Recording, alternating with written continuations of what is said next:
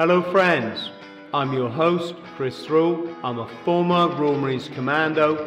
I've adventured for better and sometimes worse across 80 countries on all seven continents. Welcome to the Bought the T-Shirt podcast.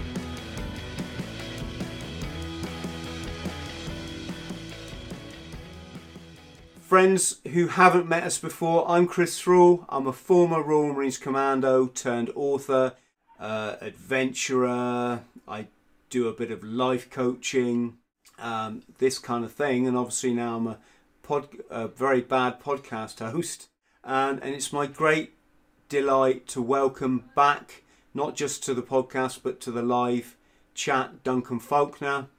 Duncan is a former SBS frogman.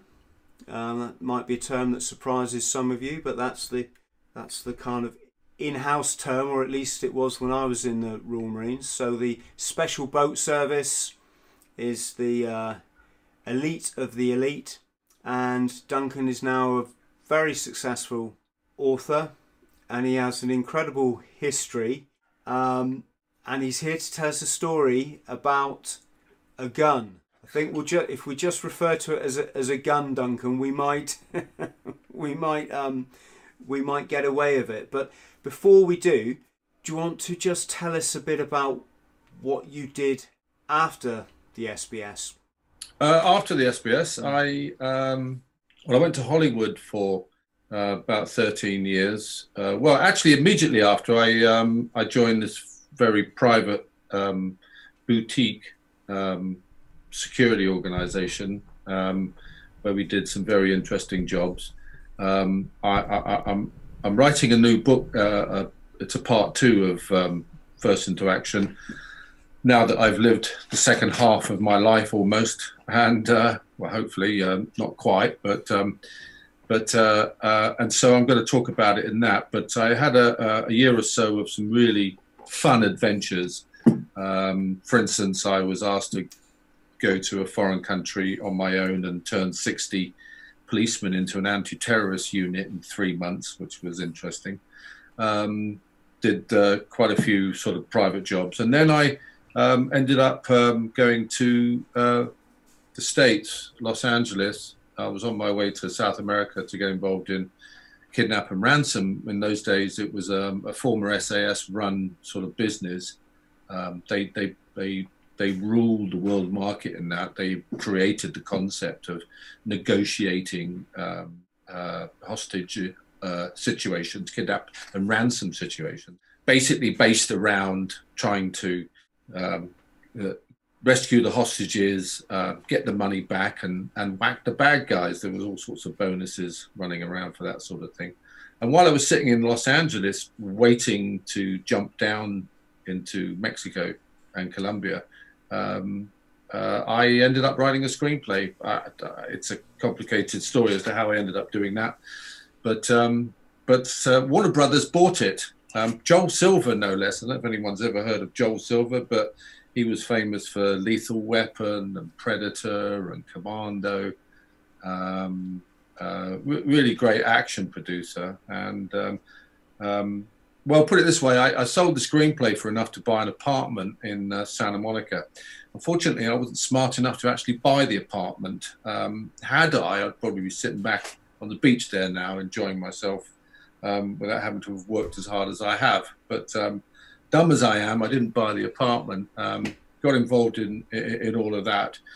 Um, ended up uh, writing a TV show uh, which ran for five years. Uh, uh did lots of movies. Moved to Malibu. Lived um, overlooking the Pacific Ocean, and then uh, 13 years later left a completely penniless. It was fantastic. I just had about had enough money to buy a, um, a bun and an apple in um, in a local supermarket, uh, from rags to riches to rags, and um, came back to the UK, thought, right, what shall we do now? Uh, because I'm that sort of person, um, not particularly interested in money, only interested in adventures. And um, and then the Twin Towers, sadly, um, went down, and um, and that whole um, uh, war broke out in the east, uh, uh, uh beginning with uh, Afghanistan, and then spreading actually, it really began, if you like, for me in um, in in Israel and Palestine. Um, and there I spread to Afghanistan. I spent many, many months there. And then I lived in Baghdad, uh, uh well, all over Iraq for about um, on and off for 10 years. Um, and uh, always working around the world. I started working for um, media organizations. I started to take um, prime uh, journalist correspondents into um, areas which they wouldn't normally probably survive uh, on their own. Um, CNN was a big client. Um, had a great many decade plus with them. Um, blown up, shot at, fantastic adventures, running for my life, talking my way out of death squads. Um, but uh, yeah, it was great time. And then I, uh, I basically got into crisis management after that because uh, I got blown up far too many times, and um, and had a few more adventures in that, uh, rescuing 190 souls from northern Iraq um, for a large um, UAE Dubai-based uh, airline. yeah, so so that was pretty much it. My gosh, and uh, some people live a quiet life. it, it, it, was busy, but um, but the gun, Chris. Yes, let's. When when we spoke last, you had mentioned, and I remember from our chat, you said when you were in the special forces, you were flying in a helicopter over a lock in Northern Ireland one day, and you looked down, and lo and behold, there's an aircraft under the water. Was have I got that bit right? Yes, but yeah, pretty much yes. I, um, I, what I've done here is I've actually um, I've, I've, I've organised some pictures. Does that come up okay? Can you see uh, Lough Neagh behind me? Yes. My background. Uh, well, anyway, um, I was. Um, so let's go back to this picture. Actually, I'm going to move. I'm going to be like the weatherman. You know, I don't know where these pictures are, but I'm going to get out of the way. But that's me in a in a helicopter, uh, um, Lynx and uh, during my days as uh, an undercover operator in Northern Ireland, and um, we used to um, do a lot of surveillance and stuff from the air and um, and stuff like that. And uh, so I was coming, I was flying over. So let's go back to Lough Neagh. See, this is this is we've got all the mod cons in this interview. I'm telling you. and so um, I'm, I'm going to be like the weatherman there because I don't know where my finger is, but I was flying sort of across Lough Neagh, coming down sort of to here, Right, I'm going to move over here, and and if can you see this lump, this circle here? This this is um, uh, uh, a small lock. And wait a minute, I'm going to, and that's it. It's called Portmore Lough, and um, I was flying over that, and let me go over this way because round about there, this is a Google um, Google Maps picture, and this is a clue to as to why I'm I actually found out where this uh, uh, uh, gun actually ended up. But that's Portmore Lough. Anyway, so I'm flying over it, and I am going to show you another picture now. So here's this picture here, and I'm sorry about the mess over there. Um, these, this picture was in storage for 20, 30 years, and when I dug it out, uh, it got a bit rotten on that side. But that's Portmore Lough, and as I was flying, you see that little sort of like thing there? Is that the Loch Ness uh, monster? That that's not the Loch Ness monster, but and it's not the Portmore Lough uh, monster either. That's a, um, a, a, fighter aircraft from World War II, and I, I didn't know that then. And um, and I asked the heli- the pilot. I said, um, "Could you just pop over that?" And um, and so we f- we flew down, and I've got another picture here.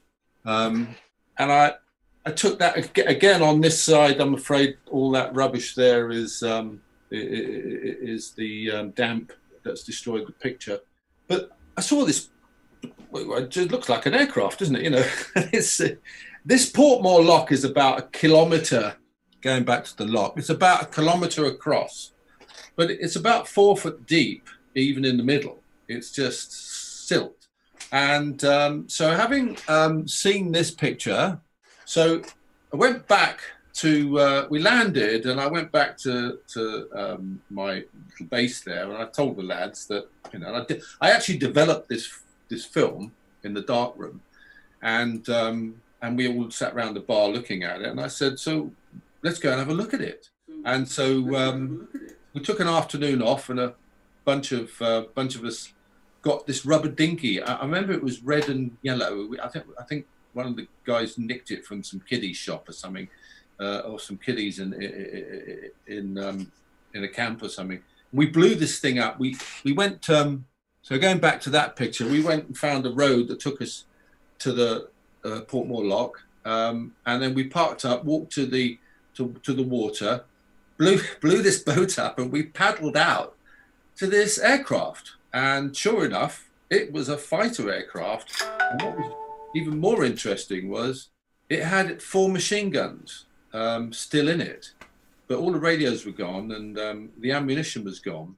And um, so we brought some tools with us just in case. And um, and I basically unbolted uh, uh, one of the guns and um, and took it with me, um, and I, I, left it there. Now, as far as we were concerned, this plane was rotting in Port Portmore Lough. I mean, who knows how long it more it was going to last, and uh, um, so it wasn't as if we, we were nicking anything or you know, or, or, or, wrecking anything as far as we were concerned. It was just a gizzit, you know, a boot neck, you know, sort of like, oh, look, it's, it's shiny, let's take it home. And uh, it is bolted down, but that's why boot necks carry adjustable wrenches um, along with their equipment for things that are bolted down. And, um, and anyway, I took this home and um, I remember um, when I finally finished my tour of uh, Northern Ireland, um, you're allowed to drive your car home um, and um, uh, your Civic car because it, it, it's it, it comes with you, you know, more or less, and so it's no good, and you take it back. And I landed in Liverpool, and uh, and I had this gun in the boot, and uh, but what what I didn't know or realise or even think about because the business that we we're in, we had no idea about certain things, but this was an illegal weapon because even though it was uh, been sat in this pool, uh, this lake for 30, 40 years, it was still um, it was still a weapon, and it, um, in fact, um, it, you could the working parts um, worked a little bit. And anyway, I, I didn't really think uh, uh, anything about it, and I, I, brought it home with me. Anyway, uh, so, so, years later, I, I, moved off. When I went to the States, it, it, it, came with me, and then after that, I moved back to England, and, and it, came with me in a container with other stuff. And then I moved to South Africa.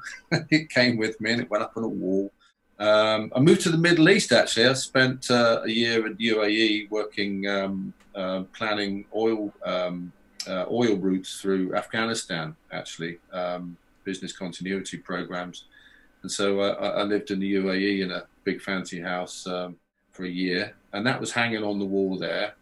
And then um, and then we uh, that job finished really, and then so I decided to move to France for about three years, and dragged the thing with me there.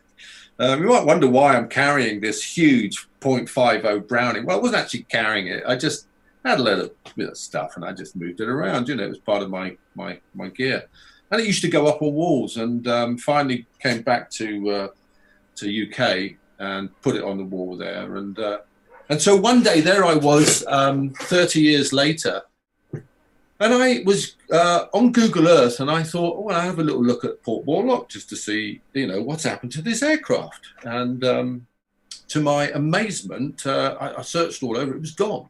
I thought, where's it, where's it gone? You know, I mean, I knew roughly where it was. And so I, uh, I started to Google fighter aircraft brought down on Portmore uh, Lock, and uh, I discovered this whole story had enveloped. Um, about five or six years after I left Northern Ireland, um, the Ulster Aviation Society, uh, which were, uh, uh somehow uh, had been born, or I don't know, I don't know much about their history. I'm going to find out.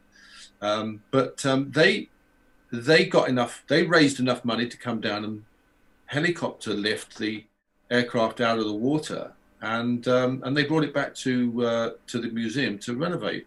And there's a guy called Peter Lock who was the pilot. It's a great story. He he weren't shot down. He was actually had engine failure um, during the war, 1944, I think. He was 19 years old. Um, landed in the lake, um, survived. Uh, the Navy came along and took all the radio equipment out, but they weren't interested in the guns and that in those days, so they just left everything there and they took the radio equipment. Um, he went off uh, to the, you know, to continue his war, Um, and so the, the plane sat there. This Wildcat, it's a it's a Grumman Mark V Wildcat, and uh, it sat there in this lake for all those years, forty odd years. And um, so I, am sitting, and so I thought, oh my gosh, I, have got to. Uh, I, I, contacted the museum, and uh, I spoke to a guy called Ray, who's the head head honcho there, and uh, I basically asked him about, and he told me about it. And I said, look, I said, I, I think I've got one of the, well, I'm pretty certain I got one of the guns. And he was absolutely overjoyed because um, all the guns had gone. They're all missing. There's, there were four point five O's on that uh, on that on that aircraft, and then someone nicked them over the years, and they haven't got one of them. And um, I said, would you like it back? You know, and uh, he sort of nearly took my hand off. Um, and but then I told him. He said, he said, great. He said, when was it decom- decommissioned? You know, and I went, what's that mean? You know, and well, it wasn't that thick, but but I meant, you know, no, you know. And he went, oh my god. And he he said, so you've taken it all round the world with you um, without being officially decommissioned, and you know, yeah. And uh, so I've avoided uh, long-term prison sentences in various countries around the world. So I'm now actually classified as a heavy machine gun uh, weapons smuggler.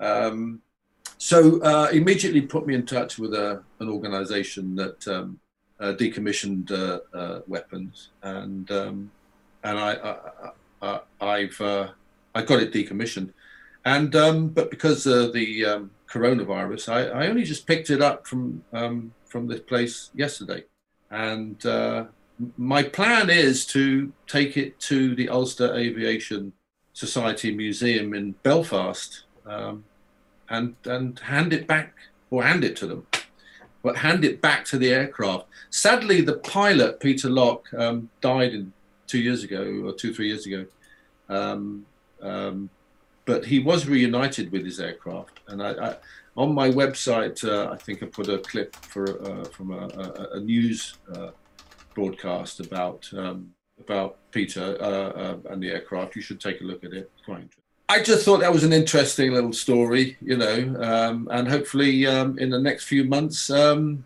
uh, it will be reunited with its aircraft and uh, it will be a happy ending. And so, let me just get this straight. Sorry, Dun- uh, Duncan, I'm trying to do about six things at once here. Get on Facebook, which is one of them. Um, so this Wildcat, what did you, who? Which country manufactures that? So it's a it's an American um, aircraft. Um, there's only three left, apparently, uh, uh, in the world. Two of them are in the States. Um, the Americans sent a bunch of them over to the Navy, the, U- uh, Royal Navy, and uh, and that was one of them, which um, young Peter Wolf uh, Locke, um, sorry, ditched in the Oggin for um, for his worth course, I'm sure he got a good ticking off for that, and unless he had a good excuse. But um, yeah, so it's a it's a it's an American fighter, uh, Grumman Wildcat Mark V. Three left in the world, and this one's in the Ulster Aviation Society Museum in Belfast. Um, you can just Google it and look it up. And they're actually open, um, and it looks a really cool museum. I I actually haven't been back to Belfast since the days I used to work there um, um, in, in, in, the old days. So um, I'm looking forward to uh, going back there uh, as long as I, as long as there's no one who's upset about me going back there. Uh, obviously, I won't tell anyone until I've come back. But uh, there you go. My gosh! And this, so this Peter Locke was a a, Brit, a British Navy pilot. I believe so. Yeah. Yeah. And did you say he's di- he's died now? Yeah, he died in 2017. Um, but he did get he did get to go to the museum and reunite with um, his plane, and in fact, I think he even climbed into it. Um, wow. Um, they, they, it's all it's a volunteer uh, uh, society, so uh, all the work's done on planes, and they've got loads of planes, and so it's a slow process. I understand they're going to fit the right wing uh, uh, this year, hopefully. Um, but it's nearly all back together. But uh, they're looking forward to sticking this old machine gun back inside it. Uh, so it will be um, very sweet. Uh, I was embarrassed about taking it at first until the old boy running it said, "Well, actually, you know what? We haven't got any of them, and if you hadn't taken it uh, from the plane kept hold of it for the last 30 years, he said we probably wouldn't have seen that one. So well done." So, so I gave myself a slap on the back in the end. Yeah, so it it all came good in the end. What? So, excuse my ignorance, Duncan. A, a lock. My understanding is they they they go into the sea, right? No, No, you've got, um, you've got inland locks and sea locks. Ah, okay. I just was I was going to ask you if it went to the sea, was it brackish water or something? But this was this was Well, unless you believe the old, you know, theory that Loch Ness, which is actually a landlocked lock, has got a tunnel going to the sea where Nessie comes in and out of. but um, no, uh, a lock is just a lake. Um, so, uh, and a lake is traditionally a, a landlocked piece of water. But um, so I'm guessing but- that preserved the it. locks, the locks is it's that's an interesting one because I don't think we have any sea lakes, whereas in Ireland and um, but Scotland they have sea locks. You know, Gairloch, for instance, is um, it's a it's it's a lock, but it, it's got a sea entrance. Yeah, what what did you think of that? Because I think it was an SAS trooper, wasn't it? That he was very senior as well, or, or he certainly had some time under his belt, and he was. I don't know how he was reported, but he had a pistol he'd brought back from a conflict. And do you remember they threw the book at him? Yeah, yeah. It's um. Do you know what? A, a, a lot of people did that because it was so easy.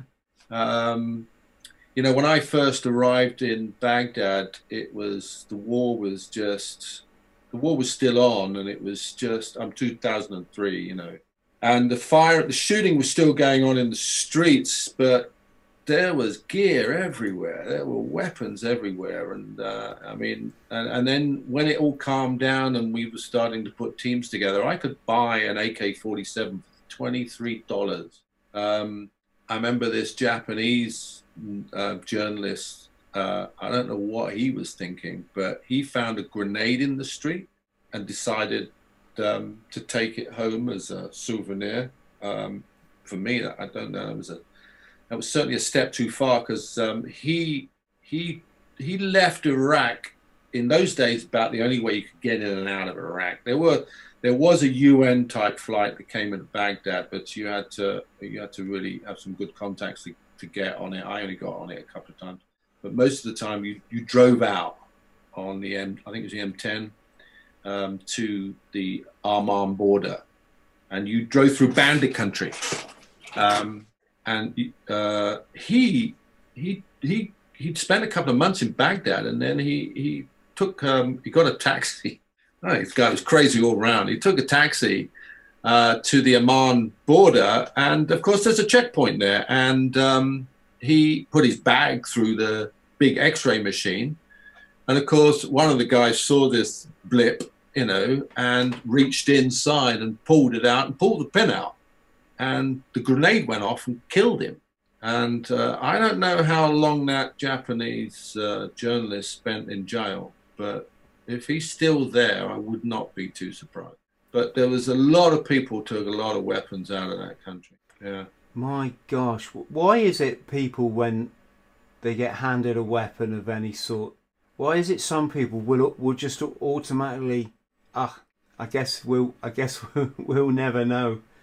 Oh, I, I, there are so many stories. I mean, a lot of so many stories when you hear about people getting caught by booby traps. They weren't booby traps at all.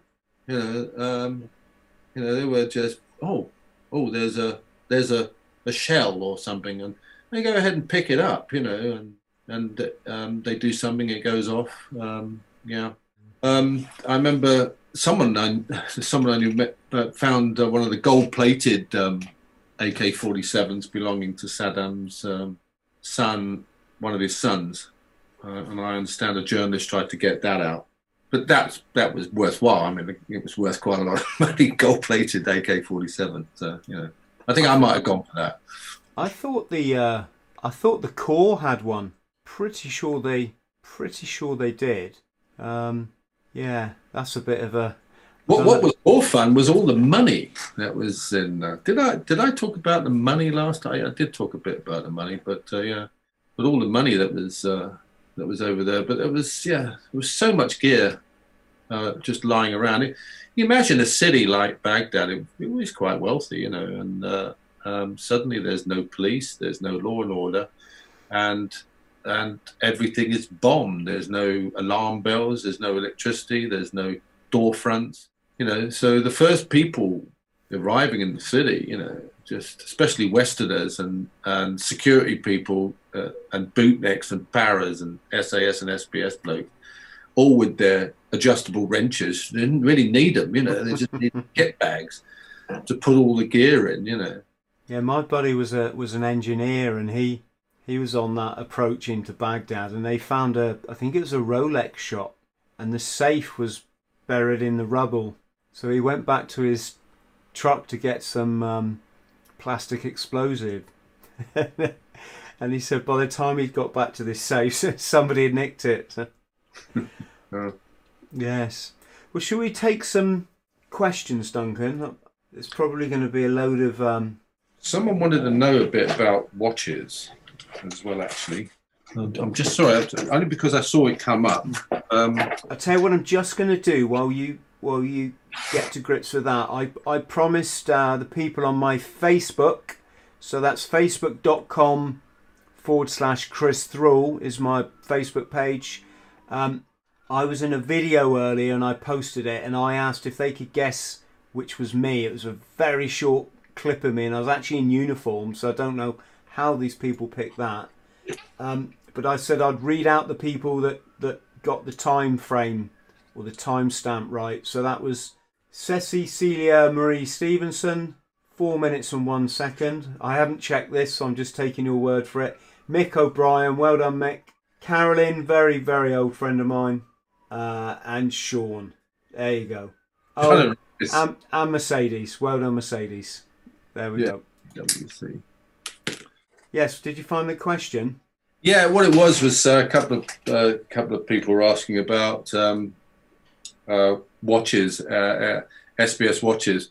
Um, yeah, quite a sad story for me, really, because um, in my day when I joined up, you still got issued the uh, Rolex Oysters, and um, he says showing off. Yeah, I wish. Um, and I, um, I, I got issued this when I first joined. When I first got my uh, badged, uh, I got this Oyster um, Rolex. Didn't think anything of it. You know, I really did. Uh, I just technical stuff like that. I really, I'd heard of Rolex because Bond apparently had one. You know, uh, or, or, or, something like that. But uh, but that was it really. Um, and then, and then when I um, when I left, uh, uh, when I uh, went off on, on, to the funny farm, sort of for a, a few years, I I could have kept it, but I just handed it in because I thought, well, the Rolex kind of gives you away a bit. You know, it's a bit flash. And I and I could have kept it. Someone said, "Well, why don't you just keep it?" And I went, "Well, why? I, will just hand it in, and when I come back, I'll I'll get it back, right, or get something back." And and someone said, "Okay." So I handed it into the store. This Rolex, which which no one cared about whether I handed it on or not. And when I came back two years later, um, and re, re, rejoined the squadron, they gave me this thing. This it's a CWC watch, and they weren't doing the Rolex anymore. I don't know if you can sort of see that, but anyway, that's what they gave me, and I thought, oh, okay, oh, fine, that's great, you know. And, and I kept this, and um, um, years later, when I left, uh, uh, you know, I was, I was uh, um, doing my Duncan Falconer writing thing. I got contacted by this uh, watch specialist who uh, and he said, "Have you got your Rolex watch?" And I couldn't remember at that time whether I'd forgotten that I handed it in, and I said, "I don't know. I think I've got a watch somewhere." He says, "If you've got it, and you, and it and it's a Duncan Falconer one," he said they're going for about 100, 130,000 pounds. He said, "I'll give you 150,000 for yours if if you you know if you can find even a picture with it." I went, "Yeah, all right, mate," and then sprinted into my tore down several cupboards looking and found this piece of rubbish. This, I got back to him and I said, I've got I've got me CWC. He says I'll give you I'll give you 400 quid for it. Um, anyway, so yeah, sad story. I, if only I'd just saved that uh, that Rolex, I could have taken a, a few years off, uh, but I didn't. Do you remember? Was it a submariner? Was it a submariner? Yeah, something like that. I've got a um, in um, uh, what the, the lad that I joined 14 in with. I think I call him Arthur in uh, in First Into Action. He was smart enough to keep his Rolex, and um, but he's got a funny story. He we both went off to Africa. Um, I, I, did a, a, bit of a dive job in um, um, capping wellheads off the coast of Nigeria for about three months, down few hundred feet in um, hammerhead breeding ground, by the way, which they didn't tell me until I was actually on the bottom in my boiler suit one night capping a wellhead, and um, he he'd been sent to Port Harcourt and he was um, servicing um, a single buoy mooring they call it an SBM um, beneath, beneath it where it it, it, it touches the the bed, and um, when he finished the dive job, he came back ashore and he'd lost his Rolex. It'd come off. It broke. The strap had broken, and he'd lost it. And um, and then he discovered how valuable they were. So he was absolutely gutted. And a year later, he went um, back on the same SBM, went down to the job and found it, which is extraordinary. and and it, it, it he it wasn't working and he shook it and and it started to work so he immediately wrote to rolex because he'd seen this ad um, apparently some innovative submariner on a on a submarine doing a, a sneaky beaky job in um, against the Ruskies up in Murmansk in the day when the British um, the British had these O class submarines, which were diesel, and the Americans had got rid of all their diesel, and they'd all moved, upgraded to um, uh, nuclear subs, um, as as they as you would, and when you've got lots of dosh. Uh, but the only the, the, thing they discovered was that the, the, diesels were actually perfect spy subs because um, they didn't leave a trace, a nuclear trace, and, and they could run pretty silent. So the um, the Americans started asking the British to do all their sort of sneaky beaky work off off the Russian coast up in the north uh, when the ice was in, and um, so quite often the, um, the, the British submarines. Uh, uh one of the lads in the SBS, um, a good beta of mine, his brother was a submariner, and um, he disappeared for three or four months, and come back, and you'd see him go, "Where have you, where have you been, Stu?" And he'd go, can't tell you. He says, but it was bloody freezing. and um, we were all together. We all kind of knew where he'd gone. Um, anyway, one of the submariners had um, decided to tie a Rolex around the periscope on one of these three month trips. And um, when they came back, he, he, he got out the submarine and there it was. And so he, he wrote a letter to Rolex. Apparently, Rolex, I don't know how true it is, you know, urban legend, but sent him some money and for the rights to use the, the story. so, um, so my uh, my friend uh, Arthur Tony, his real name is, um, wrote off to Rolex about his Nigeria story, but I don't think Rolex were interested enough to give him anything for it. But you know, great watches, Rolexes, I tell you. yeah, I, I was in a pub when I was about seventeen, and I didn't even know anything. I didn't really know much about fashion back then, and my buddy grabbed the landlord and said, Show Chris your watch. And he showed me one of these. It's a Rolex Sea Dweller, right? And I'm looking at this watch uh, and just the sheer quality for anyone that's not seen one, that it just, even the back, you can, I, I don't think you can see it really well, but it's all really nicely engraved. And on the side, I don't know how functional this is. I've heard no no diver worth his salt would would ever wear one, but on the side there, there's a helium escape valve, and that's for apparently when you go down deep. I don't know why they call it a helium escape valve, but it it lets that gas out and stops the watch exploding. Hmm. But you know, um, you're probably going to get mugged within an hour at the end of this broadcast, Chris.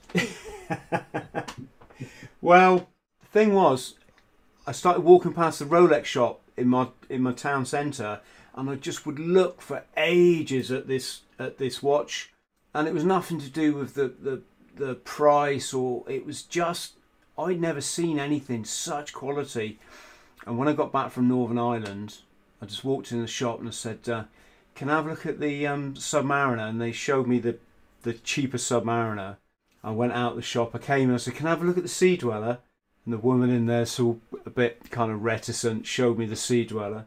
I went out. I came back in again. I said, "Could I see the Sea Dweller again?" She and she looked at me and she actually said, "But I've already showed it to you once." right. I'm there with my Ron Hill tracksters and a sweatshirt on. And I said, Yes, but I'd like to buy it, please. Oh, sir, have a seat, please. Uh, can we get you a cup of coffee? and um, my f- very first Rolex, I lost the, the, the, the catches on them aren't very good. This clip, this safety catch here gets really loose. And I lost it uh, swimming one day. Um, but I think I, I think I got another one on the insurance, and I wore that in Hong Kong. And when I was down and out in Hong Kong, I just walked into a pawn shop and sold it. And then about I don't know how many years later, I was in Raffles Hotel in Singapore, and I was walking along and I saw they had a Rolex shop, and I looked in the window, and lo and behold, there's my watch, can we say? And I thought, right, I'm getting it back. Not, I don't mean it was like the watch that I'd hocked. It was the same model. So I just got my credit card out and said, right, yeah, I'll have that one. And the funny thing was, when I bought one at 19, I couldn't stop looking at it. It was every five minutes. It was checking checking this watch. I mean, it cost it cost over a thousand pound then. Um, when I bought it the second time, it all that kind of um, romanticism had just gone. It it was just I put it on my wrist and I didn't even look at it. I still I still don't um you know I, I actually mostly wear this one the Casio G Shock. That's fifty quid. That's an extortionate amount of money now, and as far as I'm concerned, that's a much better watch. So. I can give you one piece of advice about your Rolex, uh, Chris. Go on. If you ever notice the helium valve open, get out of there. You're in the wrong location. yeah, I'll, I'll start um, talking like a pig or something. right, Duncan, there's a question here. Um, folks, I think we'll go on for another 10 minutes. I'm sorry about the slow start. I want to catch my little boy because I haven't seen him for three days before he goes to bed. Um, so let's take a few more questions. SASR, Duncan. Have you heard of that? I I haven't. SAS reserves. Yeah. SSRR. Kush Kush is asking Duncan, did you do much training with the SASR around 1980 to 93? Is that SAS reserve maybe? Uh, I don't know what the SASR is. Um, no. There, there's the SRR, which is the Special Reconnaissance Regiment. But um, but no, I, I, don't know who they are. I've oh. never heard of them. Okay, moving swiftly on. Um, what did the old SBS? This is from Favorite Exercise. Favorite Exercise Push-ups. Interesting name. What did the old SBS selection course consist of, and why did they switch from a separate course to the SAS one? I guess they mean the joint the joint selection that they do now? Um, well, to tell you what the SBS selection course was, I mean, that's quite a long answer. And all I can say is get the book. there's a lot. Um, there's a lot of the selection in the book, but it, it's it's three months or so, and it's you know it's it's it, there's a lot of phases in it, and it would take me more than ten minutes to explain. Um, I wasn't around when they um, combined the selection course, but um, but it made a lot of sense if you think about it, um, uh, pooling resources. Um, and there was always a there's always a thinking at some stage that the SAS and the SBS might have combined. Um, who knows how true that was? Uh, we certainly weren't privy to that sort of information. Um, the rumours coming down uh, from above were varied over a long, many, many years from we were definitely going to amalgamate, we were going to relocate, we were going to have a joint camp, we were going to have a separate camp, but we were all going to be under the same badge. Um, and then out of the blue, one day, um, the SBS got its own cap badge after years of only uh, uh, ever using the Royal Marines badge. Um, I don't know if it was a financial um, situation. I mean, it made a lot of sense um, combining uh, selection courses, but the only um, difference is was that SBS needed to have a maritime uh, capability which was um, predominantly um, subsurface, um, you know, diving, and so um, and the SAS really didn't need to. They had a boat troop, which um, which they didn't really use a great deal, and so um, so when SBS and SAS guys, Marines, Paras, etc., whatever, joined to do their selection, those that uh, once they completed the SAS stage, you were SAS badged. And then those who wanted to do, um, who had to continue on to join the SBS, then um, went to Poole and uh, um, and uh, did um, diving and uh, sea navigation and, uh, and, and a bit of uh, counterterrorism, maritime counterterrorism, which which led to the you know the old thing. Well, you can if you fail the SBS course, you can always join the SAS. It's a bit of a dig to the SAS. Obviously, there's you can't miss an opportunity. But um, yeah. Um, so, friends, thank you all for w- watching. Could you like and subscribe? I just thought I should ask you that. If you could um, hit the like button, that that would be very kind of you. Question here, Duncan, is um, from Lakis Strikes or Lakis Strikes. Awesome books, Duncan. Why was Coke, bracket Snelson, the most respected man within the service at the time? Um, well, uh, you know, you, you say that uh, about people. I suppose uh, Coke was a, a, bit of a legend, um, uh, apart from being really a first-rate sort of uh, guy. He um, he was inc- he was incredibly dedicated. He was handsome. He was incredibly fit, super fit. Um, he led by example. Um, he was very mellow. He was very calm and cool. And I think everyone suspected that he was probably around about the best operator that we had. In, in he was my boss um, when I when I um, after about four years I I joined his team and it was fantastic to have him as a boss. But um, and then there's the legend of you know uh, one of the last big uh, jobs of photographing underneath Russian frigates off uh, Gibraltar in this particular case. Um, Coke was um, selected to do the job. Uh, that in itself will uh, would have been a massive indicator as to um, how he was rated, um, not just by the SBS because that job would have come down from London. It would have been big. You know, you don't just. I mean, I guarantee you that when the concept came, the first the first answer was no. We're not going to do that job. We're not going to risk it. Um, and then um, many jobs are operator quality based because a lot of jobs, um, the powers that be, London, Downing Street, might just turn around and go, "No, we're not going to risk that," and then and so the military's got to sell it to the ministers and say, because as you know, throughout history, the military has not had a hundred percent success rate. Um, you know, there's been a lot of cock ups. And so you literally just like selling a product, going to sell a new pair of tights. You know, you're going to go into the ministers and sell them that you can do this job. And one of the things that they want to know, okay, who's going to do it?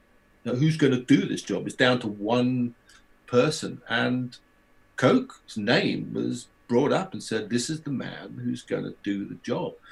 And whoever was selling it uh, did a great sell, and whoever was buying it looked at Coke and went, okay, we'll go with him. So that says a huge amount. And, and any operator out there who's ever been selected to do a great job, you know, a lot of the guys who did um, did the Iranian embassy. You know, they got to take they got to take a lot of credit because people don't realize that you weren't just selling the concept; you were selling the men who did the job. And so you didn't just sell the idea and the plan. It's not enough. Who's going to execute it? And are they any good? Because look at how many jobs have taken place around the world by special forces and they've been screwed up. Not always the planning. The people that you send in were crap, you know, couldn't do it. So Koch went in and um, he went by himself, dropped off, and uh, and swam beneath the sub. When the last person who did that, we never saw him again. Mind you, he's probably you know moved to Russia. He was probably a spy living in Russia now with his family. Um, Buster Crabb, I think I'm talking about. But um, but he was never seen again, and so it's no small thing, you know. And um, and so Koch swam beneath this Russian vessel and took photographs, and it was a hundred percent success. Um, which again was massive for the SBS because not only did they sell the job and sell Coke, they succeeded. So Coke's if Coke's rating was high before the job, enough for the ministers in London to say, okay, you can do it. Imagine how um, how high their rating was when they succeeded, and, and because of Koch.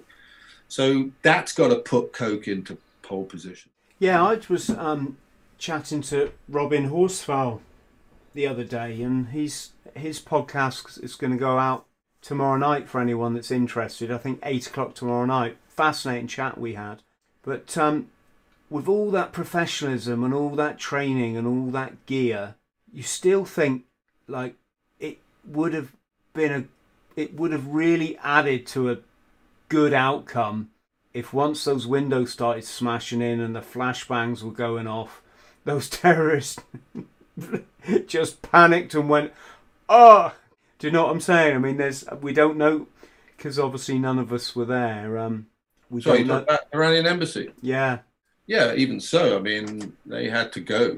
Um, Margaret made it clear that none of them were going to survive, and um, and that's the message that had to be sent. So it doesn't matter if they did put their hands up. no. What I mean is, is um, yeah. I mean, it could it could have gone horribly wrong, couldn't it? I mean, Yeah, they all could have. I mean, it was um, yeah, it was a, a great a great outcome. Um, there's so many jobs, you know. I, I, I was involved in, and you, you look back and you go, you just needed one little thing to go wrong.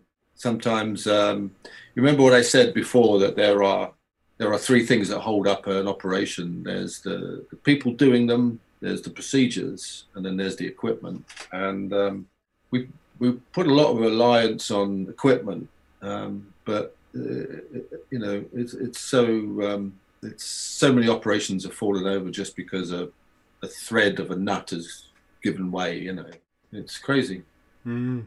Um, dun, dun, dun, just looking down down. We'll take one more question, friends, and um, massive thank you to Andrew for the donation. Really appreciate it, Andrew. He says congratulations on the 40k subs, Chris. Well, congratulations everybody. Um, it's been a lot of hard work on many people's behalf. Brooke there, Tony moderating the chat, Marty, obviously my producer. Um, so uh, yeah, massive thank you to everybody. Not least of which the subs, of course. Um, how often? This is from favourite exercise again. Sorry, I've, I've, I'm being a bit um, nepotistic here, if that's the word. How often did you work with US frogmen, and what's your view of them in terms of efficiency, capability, training, selection, and structure? Right, so that's a long story. Um, I had the pleasure of working quite a lot with. Uh, uh, you're talking about Navy SEALs. Great organisation, uh, great bunch of blokes. Um, they changed a huge amount in the period I knew them. When uh, when I first, uh, you know, militaries and organisations are are designed by their conflicts, by their uh, objectives, and um, and so the Navy SEALs went through a huge change from the days when, you know, they were uh, when they were formed. They were the UDT, Underwater Demolition Team, um, and they were just big, powerful guys. And then you you took you look at um, I don't know much about what happened to them uh, during um, the um, Vietnam War, but the American concept of operations was completely different from the UK, and it worked for them. Um, um, so the guys uh, were bigger, more muscular. Um, they did short-term ops generally, so they didn't carry a great deal in the field. Um, and so when uh, when they we started working together, the SBS and the Navy SEALs, we we weren't compatible at all uh, because uh, first of all we were poor, the Americans were rich, um, and they they had all the great gear. Um, uh, it was always funny that when the Americans came to work with us, they came with all their gear. When the Brits, when the SBS went to work with the Americans, the word was carry as little as possible so that you can fill your bags with stuff, you know, because they, they were very generous, the Americans. Um, as far as uh, uh, uh, uh the, the, structure, I mean, so we were completely different. The SBS were very much, and the SAS were very much into long-term ops. We we you, look at the um, the desert rats, you know the uh, sort of the, SAS in the in the Second World War. I mean, you know, you left camp with your gear, you came back weeks, maybe months later, and that was still a concept. It was very much a British concept of warfare and special forces. You went behind enemy lines, you resupplied, you lived off the land. Um, the American concept was was based on their strategy and and so they punched hard hit hard didn't reach out so far behind enemy lines uh, with manpower um, a lot of standing ops you know um, etc ambushes and stuff like that but then coming back into um, to the to the main group. And so that's how they developed. And so when we first started working together we were very diverse. So the answer to this question is actually quite a long one, um, and, and, and we don't really have the time to go through it. But um, yeah, I, I, really made some great friends uh, in the Navy SEALs. We we we swapped over. We would send a sergeant and an officer to them for two years, and they'd reciprocate. And so we got to know each other quite well. And we'd spend quite a bit of time working with them in the states, and they'd come over and freeze their asses off in the UK We'd dive with them in off off the coast of Florida, you know, and they then we'd take them for a dive off the coast of Scotland or Norway in a storm. Um, and um, they, they, must have thought we were taking the piss, but this is this is the environment that we had in our backyard, you know. Um, but yeah, great blokes. Uh, but it, it's a huge story in itself. The whole story of the seals and the SBS. It's a great one as well, and maybe worth one day someone should put a book together uh, of that story because uh, because it was a fun one. Um, yeah, but but good bunch of lads, um, and it was lovely to watch them evolve. From my point of view, uh, the only summary I'd like to say is that they ended up evolving in our direction. So I think there's a credit there. Great organisation, but they they did see that the way that the Brits conducted warfare was the future. they must have done because when I started working with them, they were not the same organization um, uh, as they were when I finished working with them. And they looked like a hell of a lot more like an SAS and SBS unit than they did um, when I first started working with them. So there's the clue, if you like, um, that they ended up, uh, you know, following, if you like, um, in, in, in our sort of basic concept. What about um, in terms of equipment? Do they, have, have they got sort of unlimited budget? Is that noticeable with the gear that they use? Yeah, that was a great story as well. The Brits have always been broke. Look, you know when they the, the, the Navy SEALs couldn't believe that an SBS bloke, if you want to get new set of batteries for your torch, you had to go into the store, and we had a storeman who used to put your battery on a bulb and if the bulb glowed even a little bit, you couldn't change the battery. Now, if you said that to an American, he'd look at you, a Navy SEAL bloke, and he'd go, "You, you, you, you we know you're not serious." Because if you were in uh, Norfolk, Virginia, and you wanted a battery, you'd go down to the store and come back with a case of them. You know, they're over there. Help yourself. You know, so that was the sort of concept. They were unlimited in, in, in lots of the stuff that they they had. I mean, we'd get fined or get hammered if we lost a piece of equipment. But I went on an exercise with SEAL Team Four in Guam, and SEAL Team Four and One were the real poor cousins. That SEAL Team Two and Six were the were the great guys. You know, they were the really great organizations, um, and they had a different structure. If you joined SEAL Team Four or One in in my day, you probably didn't work with Two or Six. Um, and I went off on an exercise with SEAL Team 4. And when we got to the index after three days later, we were walking out to the pickup point about 20 clicks. They dumped all their gear so they wouldn't have to carry it sleeping bags, mess tins, rations. So, guess who was carrying all that shit when we came back out of the field? All the Brits were just picking this stuff up and I, one of the lads, he was he had about hundred pounds on his back by the time we made it to the pickup boy. One of the Brits, he was picking up everything the American.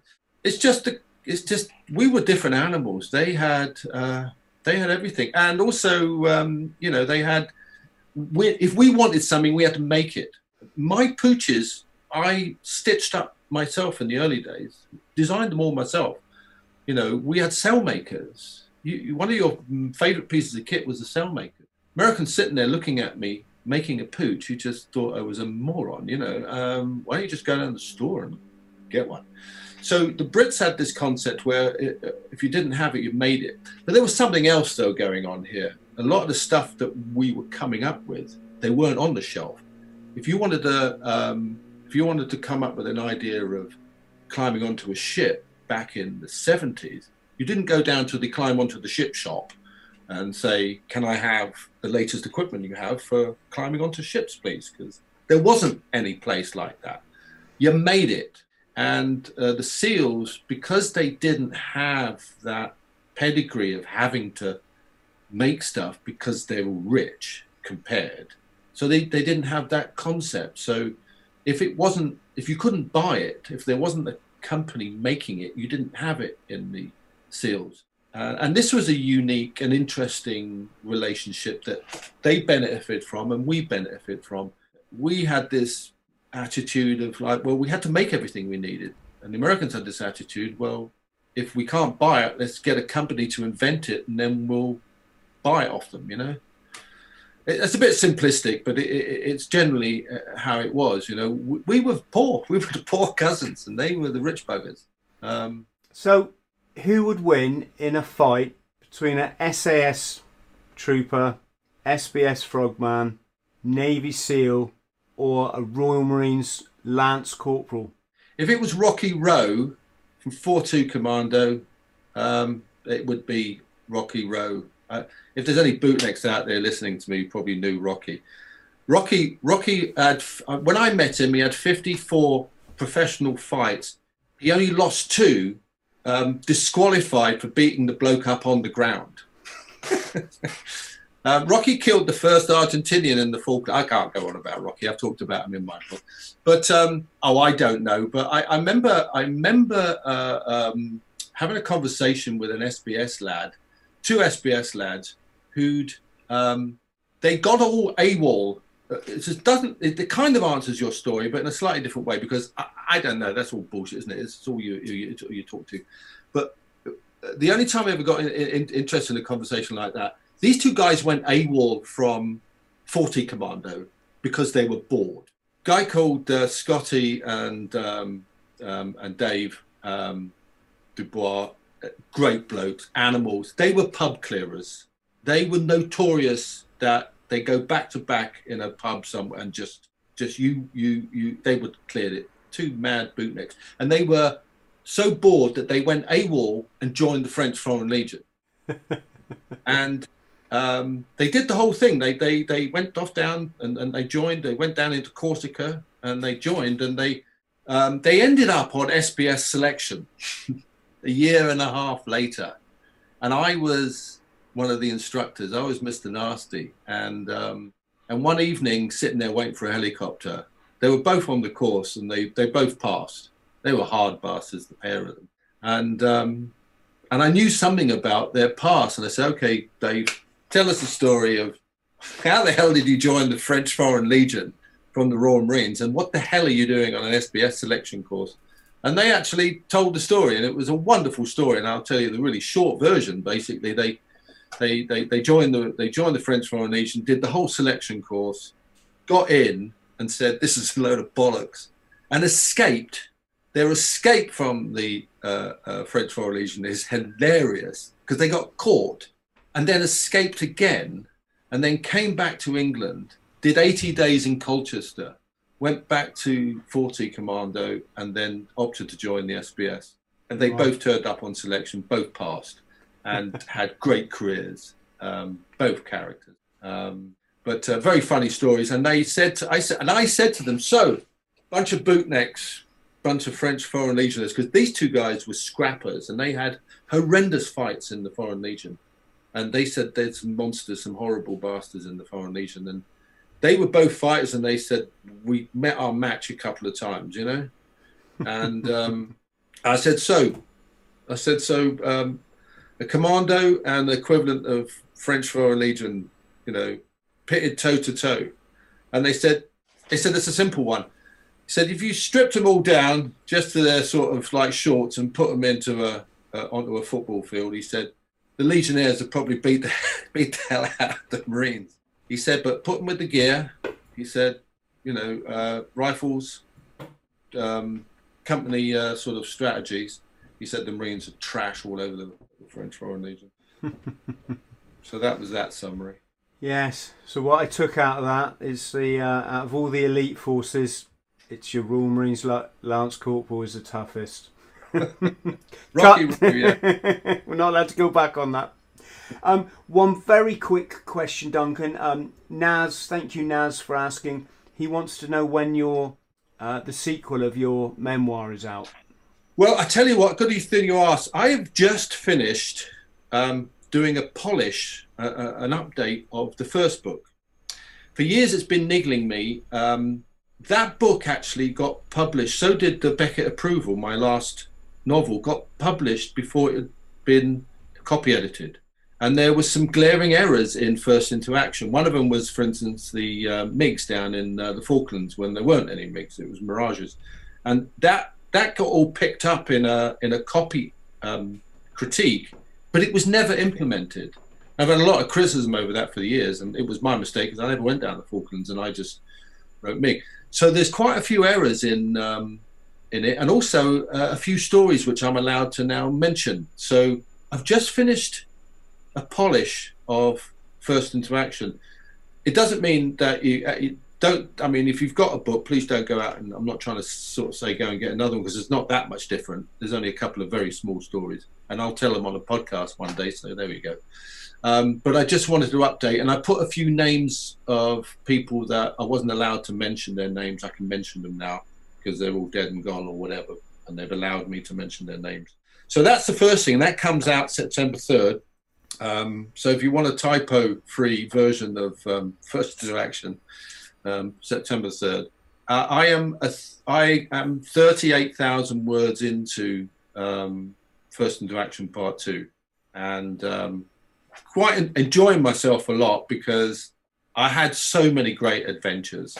And I must say, I actually think I had even more exciting adventures as a civvy. Um, but for completely different reasons. In all the war zones I, I, I worked in and all the idiots that I worked with, um, a few revelations about the media, um, um, not too pretty, uh, some of them. Um, BBC doesn't do very well, for instance. Um, and yeah, so I'm plodding on with that, and hopefully, four or five months, I might uh, should see me to the end of it. Excellent.